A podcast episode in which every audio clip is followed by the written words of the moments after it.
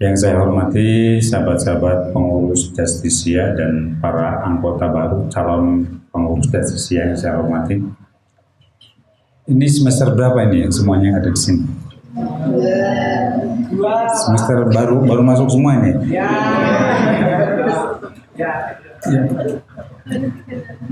Alhamdulillah saya bersyukur kepada Allah Subhanahu wa taala bahwa pada siang menjelang sore ini saya bisa berkumpul bersama sahabat-sahabat di sini dalam rangka membicarakan masalah yang sangat krusial. Saya katakan sangat krusial karena Fadlur Rahman ini orang yang cukup bagus ya tapi kurang mendapatkan penghargaan di dunianya sendiri dalam khususnya di Pakistan itu kan.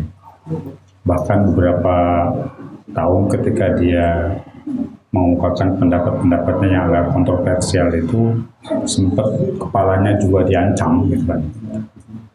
Jadi saya tidak bisa membayangkan kalau seandainya dia hidupnya di Indonesia mungkin sebenarnya dia aman-aman saja. Hidup di Indonesia itu enak, nggak kayak di Timur Tengah, nggak kayak di Pakistan, nggak kayak di Mesir, nggak kayak di daerah Timur Tengah pada umumnya itu kan nasib orang-orang yang punya pendirian sama seperti Pak Rahman itu kasihan di Timur Tengah itu. Mereka dikejar-kejar karena tidak aman gitu kan. Kalau kita tahu misalnya bagaimana si Nasr Hamid Abu Zaid, kita tahu Nasr Hamid Abu Zaid itu juga punya pendapat yang mirip dengan Pak Rahman. Dan dia berakhir dengan nasib yang sangat mengerikan dia pernikahannya dihukumi batal demi hukum kemudian dianggap murtad maka pernikahannya itu batal gitu kan oleh Mahkamah Agung Mesir. Maka kemudian dia terpaksa harus pindah ke Mesir misalnya gitu kan. Sama juga kalau di Aljazair misalnya ada Muhammad Arkun gitu kan punya pendapat yang agak sedikit. Ya sebenarnya tidak sedikit sih berbeda dengan pada umumnya masyarakat Aljazair masyarakat muslim tokoh-tokoh muslim Aljazair dia juga harus pindah. Karena tidak mungkin bisa mengembangkan ilmunya kalau saatnya dia di Aljazair. Maka selama hidupnya dia mengembangkan ilmunya di Paris di Université de Sorbonne apa? Université de Paris et Sorbonne. Universitas Paris di Sorbonne. Sorbonne tulisannya Sorbonne. Jadi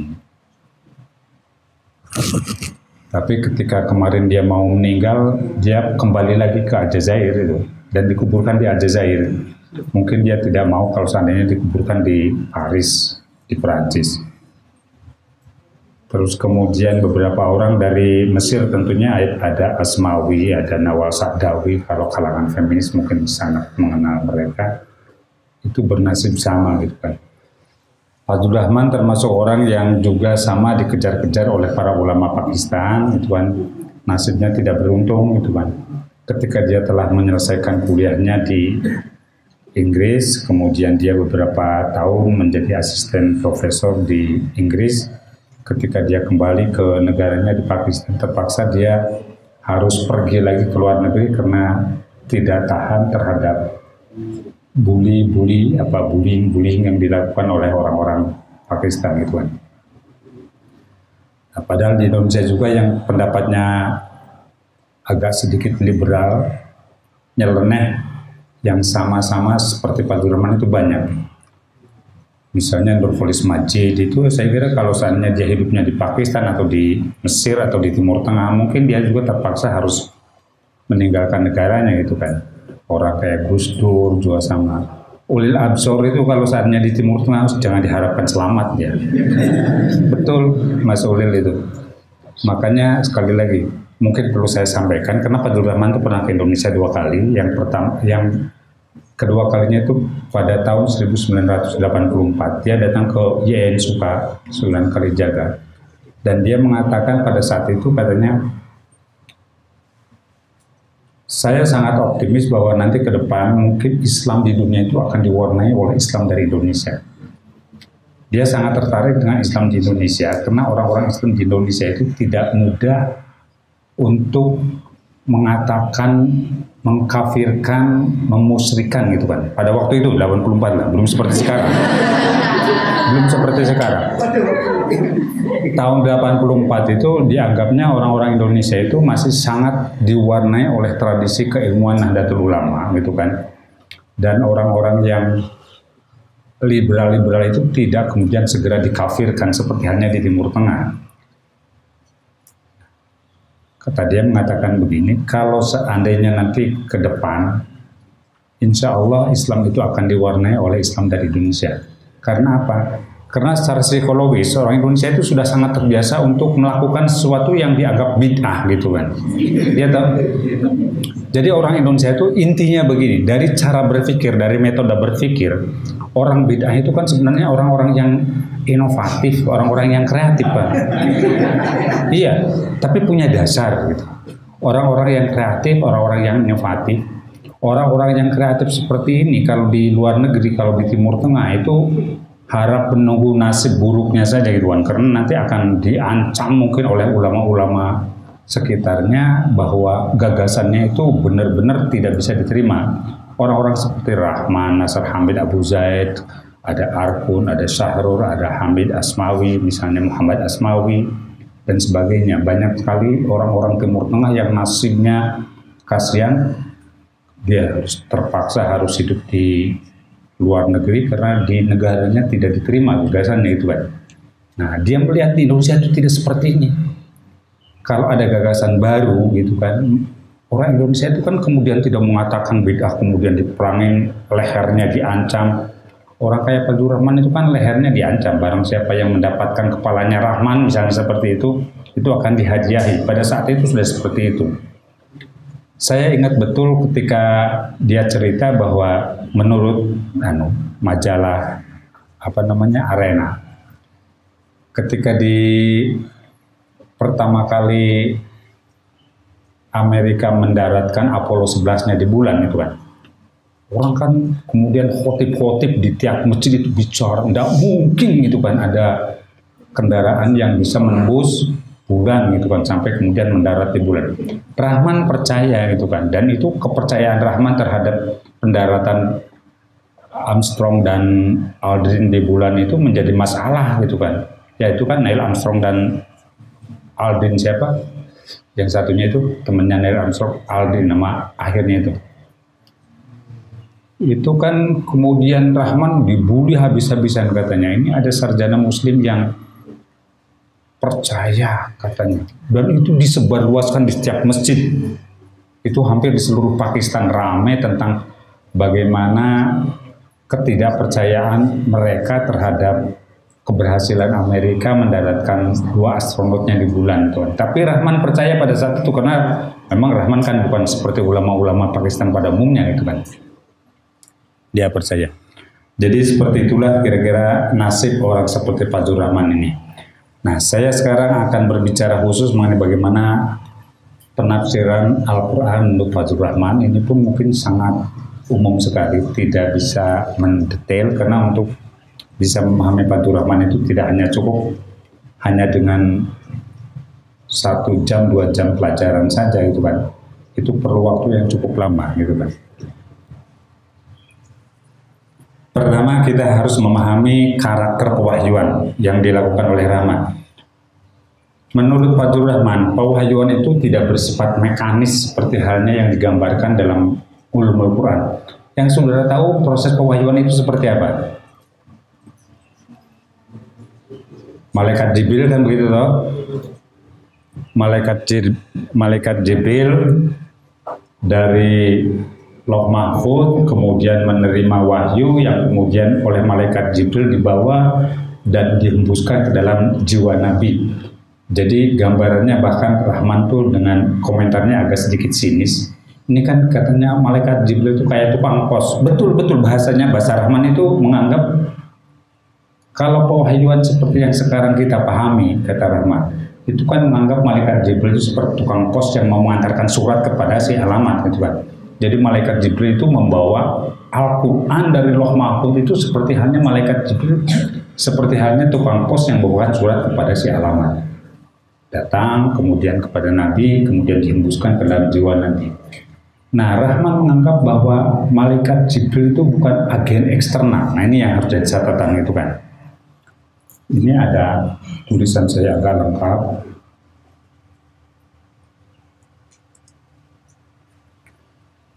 Tapi urusan bahasa Inggris ngerti ya. Nanti kalau seandainya mau dibaca, silakan sambil latihan bahasa Inggris gitu kan. Ya, nggak apa-apa. Insya Allah ini tulisannya bahasa Inggrisnya sudah diedit oleh orang bule. Ini waktu kuliah saya waktu dulu S1 di Amerika ini. Jadi kali lagi bahwa menurut Rahman yang namanya malaikat Jibril itu bukan agen eksternal. Itu yang menjadi catatan penting. Tapi Jibril itu apa? Jibril itu adalah roh yang ada pada diri Nabi sendiri. Karena Al-Quran itu ketika menggambarkan bagaimana proses penurunan wahyu, itu selalu mengatakannya roh. Nazala bihi ruh al-amin. Kan gitu toh. Jadi yang menurunkan Al-Quran itu yang disebut Jibril itu kan sebenarnya bukan bahasa Arab tuh. Jibril itu bukan bahasa Arab ya. Jibril itu bahasa Ibrani itu aslinya. Kalau yang bahasa Arabnya ya apa? Roh itu gitu. Jadi roh itulah yang sebenarnya membawakan wahyu kepada jiwa Nabi itu ruh. Jadi ruh itu bukan dan ruh itu bukan sesuatu yang ada di luar diri Nabi. Ruh itu ada di dalam diri kita. Jadi roh itu bukan hanya ada pada diri Nabi, roh itu juga ada pada diri kita. Tapi ruh yang ada dalam diri Nabi itu yang kemudian sering kali menjelma menjadi malaikat Jibril seperti itu, itu adalah ruh al-amin. Dikatakannya dalam Al-Quran ruh al-amin. Roh yang dapat dipercaya. Jadi Al-Quran itu saya tidak tahu dalam bahasa loh mahfudnya seperti apa roh itu itu kan dalam uh, bahasa kalamullah itu di loh mahfudnya seperti apa. Kemudian dibawa ke Nabi Muhammad itu seperti apa gitu kan Wallahu alam. Kita tidak tahu bagaimana proses transformasi bahasa atau kalamullah yang ada di Loh Mahfud kepada jiwa Nabi itu seperti apa. Itu yang tahu hanya malaikat Jibril gitu kan. Nah, kemudian roh itu dalam jiwa Nabi itu berproses. Sehingga ketika berproses itu sampai pada puncak yang tertinggi, maka apa yang sebenarnya dikendaki oleh Allah itu sama dan identik dengan apa yang sebenarnya dikatakan oleh kanjeng Nabi dan itulah wahyu seperti itu ya mungkin dalam bahasa yang simpelnya Anda bisa menganalogkan dengan orang yang menerima wangsit.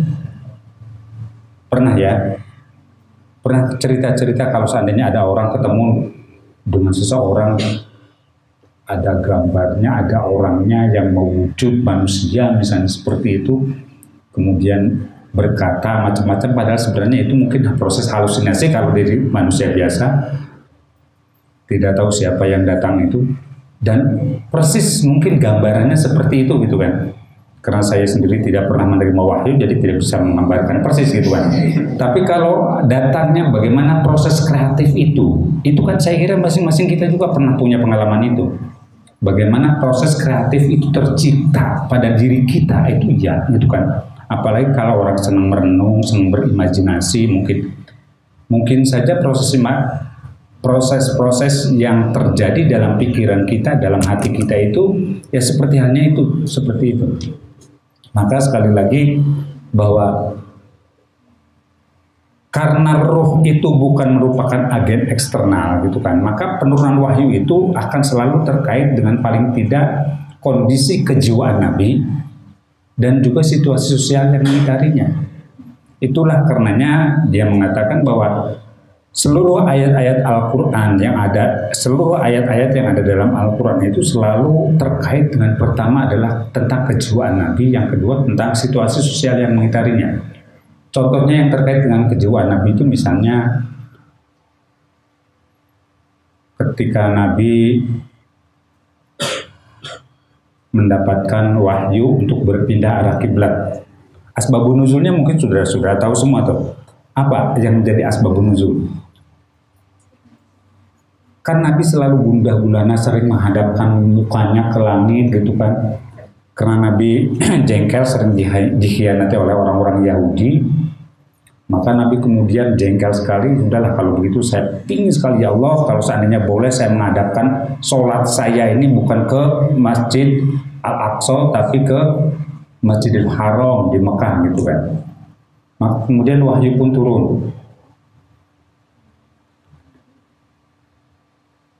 Apa ayatnya itu?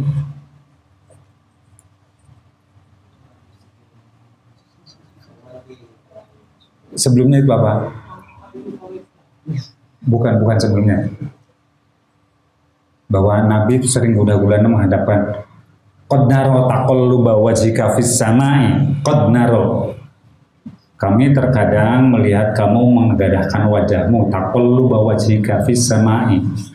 Saya, kata Allah, kami kadang-kadang melihat kamu menengadah, menengadahkan wajahmu ke langit karena budak gulana Nabi merasa tidak suka sekali sholat seperti halnya orang-orang Yahudi yang menghadapkan uh, kiblatnya ke Baitul Maqdis.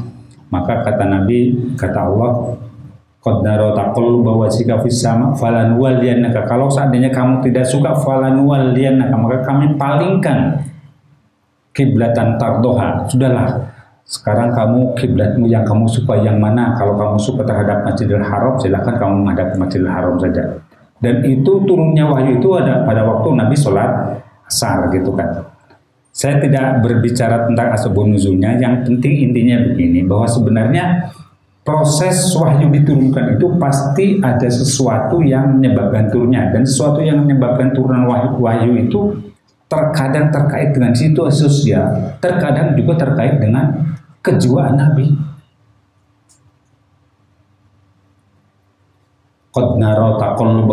Itu kan sebenarnya terkait erat dengan kejiwaan Nabi itu. Nabi lagi menerima para pembesar Quraisy, para pembesar orang-orang Madinah. Kemudian Ibnu Maktum kan kemudian datang bertamu.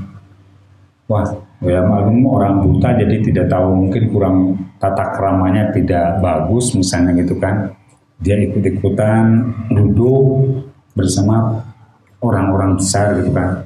Maka Nabi merasa kurang happy dengan keadaan seperti itu. Kemudian Nabi pun tidak terlalu hirau dengan kedatangan Ibnu Maktum itu. Kemudian turun ayat abasa wa tawalla. Berarti ayat abasa wa tawalla itu turun terkait dengan apa dengan sikap Nabi itu dengan kejiwaan Nabi yang seperti itu itu kan jelasnya seperti itu. Maka karena Al-Quran itu tidak pernah lepas daripada kejiwaan Nabi, nah itu kan, dan tidak pernah lepas dari situasi sosial yang mengkarinya, maka kata Pak Zulama, kalau kita mau menafsirkan Al-Quran, tidak mungkin kita bisa terlepas dari situasi sosial yang mengitarinya, dan juga pembacaan kita terhadap kejiwaan Nabi. Secara hermeneutika itu saya kira sangat penting sekali itu kan untuk memahami kandungan ayat Al-Quran secara keseluruhan bahwa Al-Quran itu tidak mungkin kita pahami tanpa mengetahui situasi sosial ketika Al-Quran diturunkan dan keadaan kejiwaan Nabi. Nah, maka oleh karena itu kemudian Rahman menyimpulkan ketika Al-Quran itu tidak bisa terlepas dari kejiwaan Nabi, maka sebenarnya Al-Quran itu juga dalam banyak hal terkait dengan apa? Dengan keinginan-keinginan Nabi. Nah itulah yang kemudian Al-Quran di, oleh uh, Pak Juraman didefinisikan dalam bahasa sehari-hari Al-Quran itu bahasa siapa? Bahasa Nabi. Memang secara verbal Al-Quran itu adalah kalam Allah. Tapi dalam bahasa sehari-hari, maka Rahman mengatakan dalam bahasa sehari-hari Ya Al-Quran itu ya juga bahasa Nabi. Dia merupakan refleksi dari apa yang sebenarnya ada dalam jiwa Nabi. Itulah yang kemudian dia dituduh bahwa Al-Quran itu diciptakan oleh Tuhan bareng-bareng berkolaborasi dengan Nabi gitu kan oleh orang-orang Palestina seperti itu maka dia kemudian dituduh murtad Rahman itu. Dan sampai orang-orang atau ulama Pakistan tidak mau menerima dia lagi. Karena Rahman mengatakan dalam bahasa sehari-hari karena Al-Quran itu sangat erat kaitannya dengan kejiwaan Nabi dan situasi situasi sosial pada saat itu maka Al-Quran itu dalam bahasa sehari-hari ya bahasa Nabi itu kan. Itu ekspresi dari apa yang ada yang terdalam pada jiwa Nabi tapi sumbernya siapa? Sumbernya ya Allah gitu kan? Dia mengatakan seperti itu. Maka oleh karena itu Al-Quran itu menurut Rahman seolah-olah. Dia tidak pernah mengatakan hadis tidak pernah. Tapi seolah-olah, saya ini kesimpulan saya saja, seolah-olah Pak Rahman itu mengatakan bahwa Al-Quran itu dalam bentuknya yang dalam bentuknya Bismillahirrahmanirrahim dan sebagainya dalam bentuknya yang sudah bahasa Arab itu hadis seolah-olah seperti itu. Karena yang kodim itu wallahu alam kata Rahman itu adanya di loh mahfud gitu kan. Dan tidak ada yang bisa membaca itu bukan bahasa manusia. Jadi sekali lagi jangan sampai salah paham. Al-Quran yang kodim itu ya Al-Quran yang ada di loh mahfud yang manusia tidak seorang pun dapat memahaminya. Kecuali melalui perantaraan ruh atau malaikat Jibril itu gitu kan dan bahasa Quran yang asli itu seperti apa wallahu alam kalau seandainya ada kata-kata bismillah misalnya itu adalah Al-Quran bi nanti kita bisa terjebak dalam paham mujassamah itu kan. Kenapa? Kalau Al-Quran itu dalam bentuknya yang asli atau kalamullah yang kodim itu tidak seperti yang kita dapatkan dalam Al-Quran yang sekarang. Karena kalau seandainya ada Bismillahirrahmanirrahim itu coba kan perlu apa? Perlu bibir loh. Berarti Quran itu perlu bibir tuh untuk mengucapkan bahasa Arab Al-Quran itu perlu bibir jadi Allah itu berbibir tuh kalau begitu wallahu alam kata Rahman gitu yang jelas kalau seandainya Al-Quran yang sekarang kita dapatkan itu diturunkan oleh Allah seperti itu berarti Allah itu mirip dengan manusia. Punya bibir, punya hidung itu kan. Masa kalau seperti itu kita kan sudah seperti orang jasama menyerupakan diri kita dengan Allah dan itu mustahil kata Rahman itu kan. Maka tidak mungkin. Jadi sekali lagi meskipun dia tidak pernah mengatakan bahwa Al-Quran itu hadis Rahman itu seolah-olah mengatakan bahwa Al-Quran itu hadis jadi kata-kata Al-Quran yang berbahasa Arab itu itu adalah kalamullah yang kodim yang sudah dibahasakan menurut bahasa manusia lewat perantaraan roh al-amin dia tidak pernah mengatakan Jibril itu nggak pernah gitu kan. Bahasanya roh al-amin saja. Maka oleh karena itu, karena Al-Quran itu sangat erat kaitannya dengan kejiwaan Nabi dan situasi sosial pada saat itu, maka dalam banyak hal memahami Al-Quran itu tidak mungkin terlepas dari kondisi sosial yang mengitarinya. Itu intinya seperti itu. Nah, maka dalam banyak hal ketika Pak Rahman mulai mengaplikasikan model tafsirnya, dia mencoba melihat ayat-ayat yang terkait. Jadi dia membagi ayat-ayat itu ada yang terkait dengan sosial kemasyarakatan, ada ayat-ayat yang memang abadi yang tidak terkait dengan sosial kemasyarakatan. Seperti ayat misalnya innallaha ala kulli syai'in qadir. Itu jelas sekali itu. Itu terkait dengan sosial kemasyarakatan atau tidak? Itu tidak. Allah hanya ingin menunjukkan bahwa Allah itu adalah maha kuasa seperti itu tidak terkait dengan masyarakat apa ini harus disampaikannya seperti itu tidak jadi ada tapi ada ayat-ayat yang terkait dengan sosial kemasyarakatan seperti ayat apa? Ayat ahkam. Itu kan ayat-ayat ahkam dalam Al-Quran ayat yang terkait dengan politik. Itu semuanya terkait dengan sosial kemasyarakatan nah menurut dia ayat-ayat yang terkait dengan sosial kemasyarakatan itu tidak boleh terlepas dari pemahaman tentang sosial kemasyarakatan yang ada pada saat itu. Jadi sekali lagi bahwa Al-Quran itu karena menurut dia itu tidak boleh terlepas dari situasi sosial yang mengitarinya, maka harus dipahami dari dua sisi. Ayat-ayat yang terkait dengan sosial kemasyarakatan itu. Pertama adalah sisi moral ideal, yang pertama itu yang kedua adalah sisi legal formalnya. Jadi legal formal dan moral ideal. Jadi setiap setiap ayat yang terkait dengan sosial kemasyarakatan itu harus dipahami dari dua sisi itu. Pertama ada legal formal, legal spesifiknya kalau bahasa dianya itu. Legal spesifiknya, yang kedua dari moral ideal. Moral ideal itu apa? Moral ideal itu adalah cita-cita moral yang ada dalam sebuah ayat.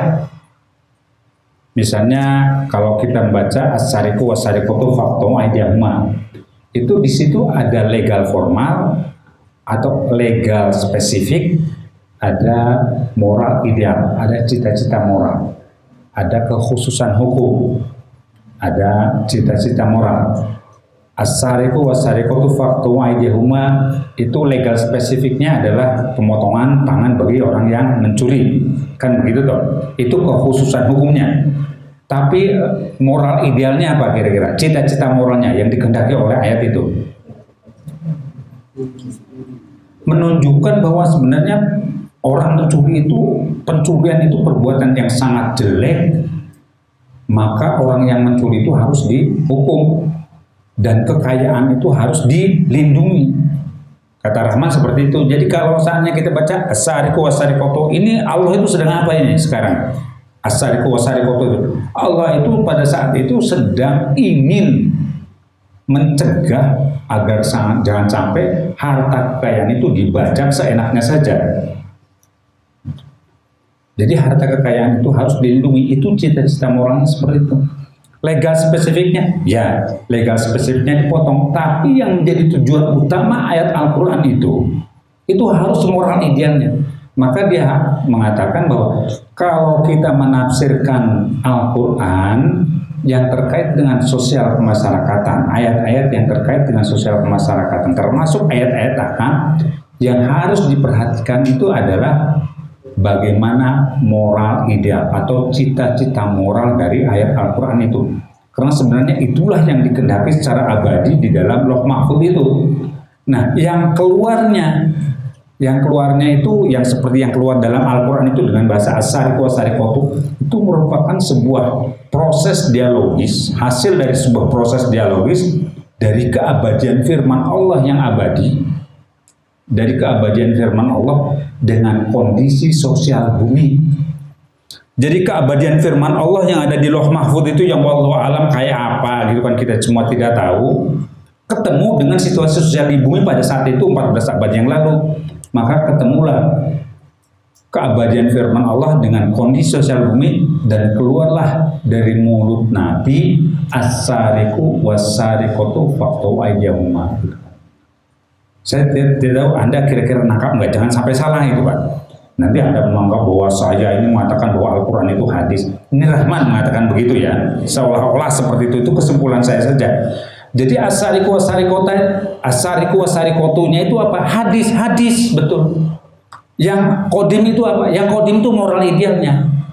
Jadi potong tangan itu hadis seolah-olah. Yang abadi, yang kodim itu mananya? Harus melindungi hak miliknya itu adalah kodim. Nah, kata Rahman menafsirkan Al-Quran itu jangan hanya terpaku pada legal spesifik, karena legal spesifik itu merupakan hasil dari proses dialogis antara keabadian firman Allah dengan kondisi sosial bumi. Ada firman Allah yang abadi ketemu dengan sosial, dengan situasi sosial di bumi pada saat itu 14 abad yang lalu keluarlah as-sariq was-sariqatu keluarlah azani wazaniatu fajlidu seperti itu. Dan seterusnya. Jadi kalau saatnya kita melihat ayat atau legal spesifik dalam Al-Quran itu jangan dijadikan sebagai satu-satunya. Mungkin iya pada saat itu itu adalah yang paling cocok dengan masyarakat Arab pada saat itu. Tapi sekarang ketika masyarakat sudah berubah gitu kan maka yang penting bagaimana kita menjaga moral idealnya legal spesifik karena itu sifatnya hadis, maka hadis yang namanya hadis itu kan pasti berubah tak?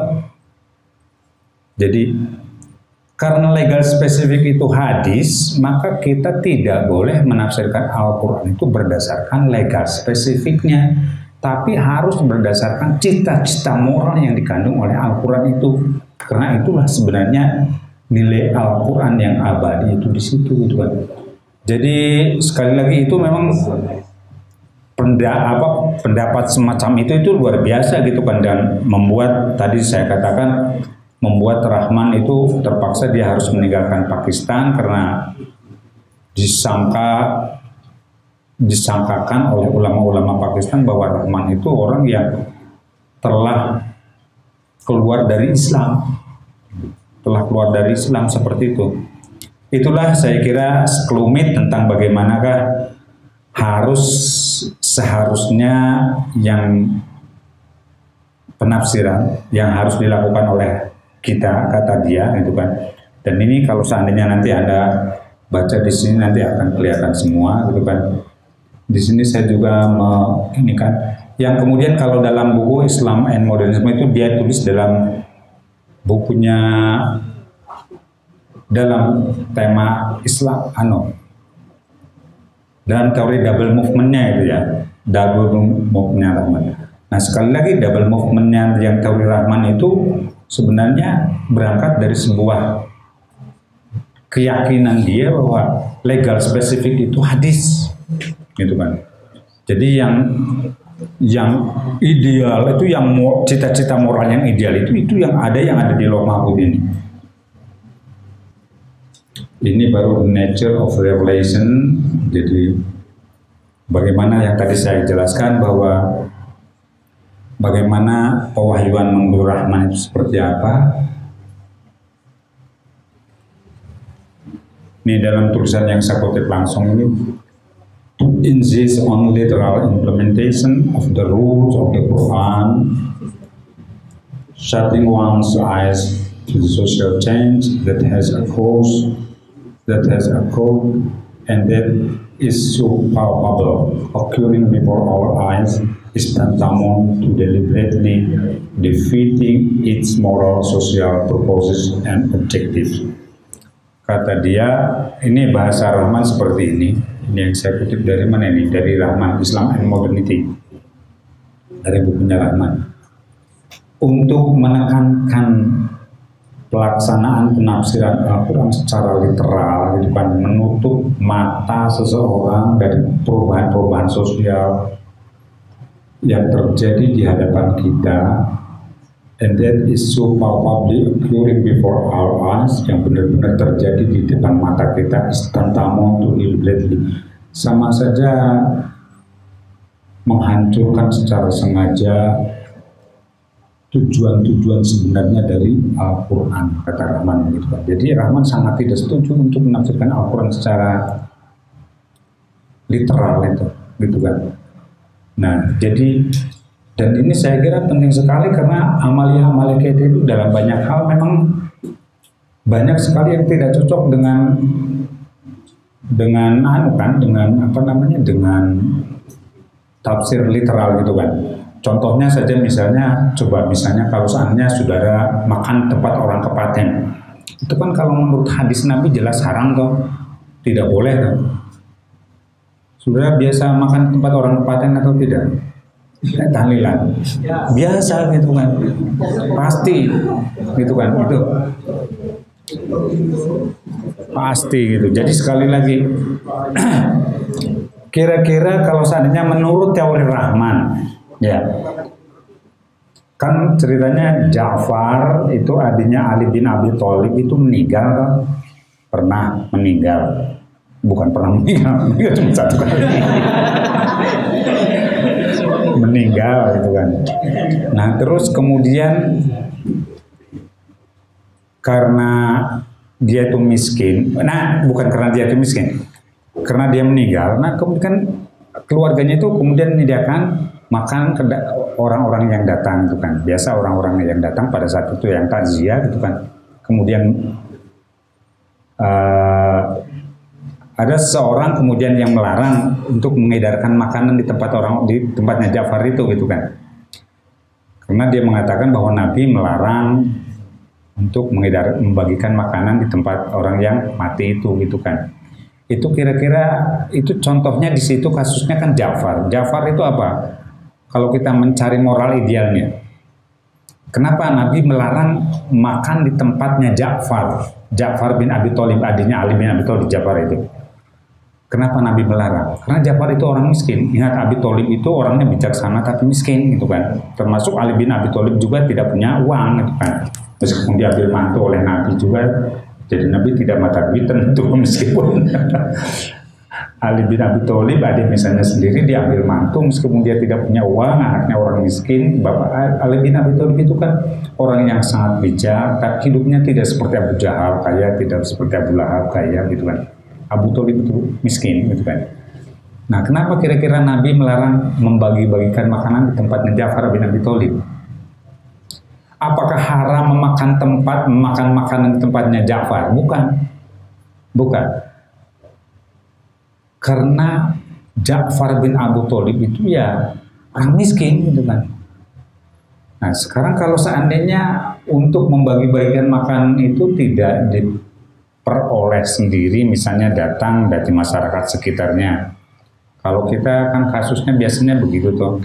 Ketika ada paten biasanya yang ngirim makanan itu dari kanan kiri kan banyak sekali.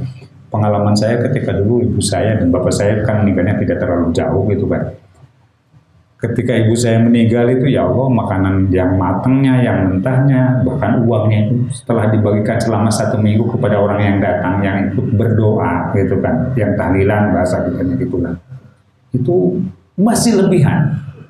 Jadi alhamdulillah gitu kan. Artinya tidak sampai kemudian harus mengambil harta warisan anu, harta yang harta milik harta warisannya tidak harus itu kan.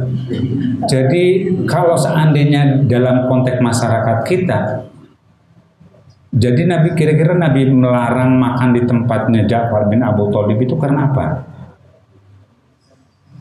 Karena khawatir merepotkan, karena Ja'far itu orang miskin. Kalau seandainya sudah meninggal itu kan meninggal itu sebuah keprihatinan tuh. Ada yang pernah ditinggal oleh orang tuanya di sini. Itu kan merasa sedih sekali gitu kan. Kemudian kita sudah sedih harus membagi mencari makan, harus masak makanan. Kan kasihan tuh. Jadi intinya melarang makan di tempat orang yang mati itu bukan tidak boleh makannya, bukan tidak boleh. Bukan haram makan makanannya, bukan tapi haramnya itu apa? Haram merepotkannya. Itulah sebenarnya moral idealnya gitu kan. Makanya sekali lagi kalau kita tahu tentang bagaimana moral ideal dan legal spesifiknya, ini sangat pas sekali untuk menjustifikasi memberikan legitimasi terhadap praktek-praktek keagamaan kita ini banyak sekali praktek-praktek keagamaan kita sebenarnya di luar teks dan itu hanya bisa dijustifikasi melalui pendekatan Rahman ini gitu kan. Saya kira untuk sementara sebagai apa namanya pembuka seperti ini dulu nanti kita teruskan dengan dialog bebas saja ya. Kayak di kelas saja ini kan kelas, cuma tidak pakai kursus saja. ya, monggo untuk saya saya kira cukup sampai di sini dulu nanti kita teruskan dengan dialog aja, monggo.